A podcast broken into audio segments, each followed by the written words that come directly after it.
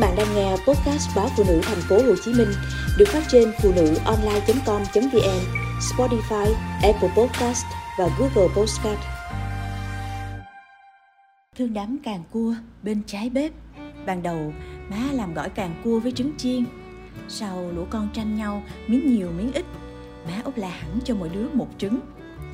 Trưa, đang ngồi với đồng nghiệp tám về phong trào trồng rau sạch, săn rau sạch Cô bạn ngồi gần hớn hở khoe hình mớ rau siêu sạch vừa được tặng.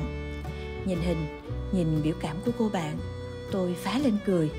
Rau càng cua lúc nào chả sạch, mà bây giờ em lên phố rồi ha. Ngày xưa, quê tôi chỉ hai mùa mưa và nắng, mùa nào thức nấy.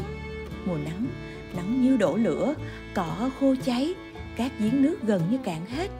Mấy chị em tôi phải mang quần áo xuống suối giặt, tắm suối ở cuối vườn, cách nhà cả một con dốc. Mỗi lần giặt xong, khiêng quần áo về đến nhà là cả đám thở đến thè lưỡi. Mùa mưa lại khác. Mùa mưa, nước nhiều, nước giếng cũng nhiều và sản vật trong vườn cũng nhiều. Mưa, chúng tôi có nấm mối có măng và có cả những bụi càng cua quanh nhà sắp xếp như vậy vì sau vài trận mưa đầu mùa, lang thang trong vườn, tôi sẽ dễ dàng tìm thấy những ổ nấm mối loại nấm này xào, nấu canh đã ngon, đổ bánh xèo thì càng tuyệt. Điểm trừ là nấm mối chỉ rộ lên chưa tới một tuần.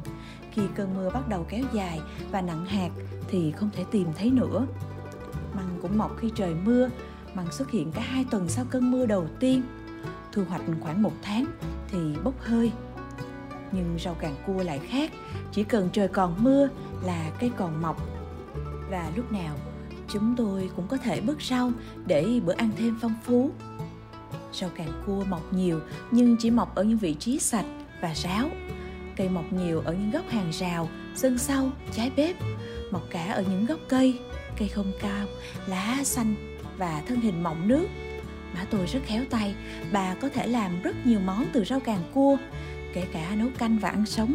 Chị em tôi vụng hơn, mỗi lần nhà không có gì ăn, chỉ biết bứt rau lặt sạch, phi thơm hành, cho ít nước vào và nêm tí muối, bột ngọt là thành canh. Rau càng cua có thể ăn dài hạn, nên má tôi chăm chút cẩn thận lắm. Mỗi lần sai chúng tôi đi bứt rau, bà đều dặn ngắt cành, chứ không nhổ bỏ gốc. Nếu ngắt cành, khoảng non tuần sau, chỗ càng cua ấy có thể thu hoạch đợt tiếp. Nhờ tính tiết kiệm ấy mà hơn năm tháng mùa mưa, nhà tôi gần như không tốn tiền mua rau. Ngày ấy, thịt heo không dễ mua như bây giờ.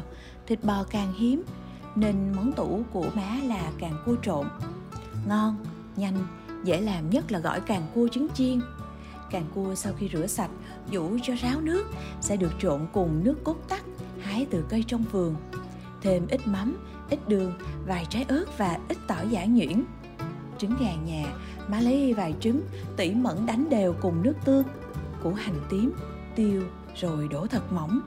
Khi ăn, má cho rau càng cua vào tô lớn, thêm nước trộn vào, cuối cùng là cho trứng chiên lên. Trẻ con không thích ăn rau, càng không thích khi món ăn đó cứ lặp đi lặp lại nhiều lần, nên cả đám xôn xao dành trứng chiên. Má sau khi la đám con đã tính đầu người, chia trứng chiên thành những phần bằng nhau đến những lần sau này, má bảo, trứng nhà có mà đầy. Rồi úp la cho mỗi đứa một trứng. Khi dọn lên ăn, mỗi đứa tự lấy phần trứng của mình, rồi phối cùng lượng gỏi càng cua mình thích.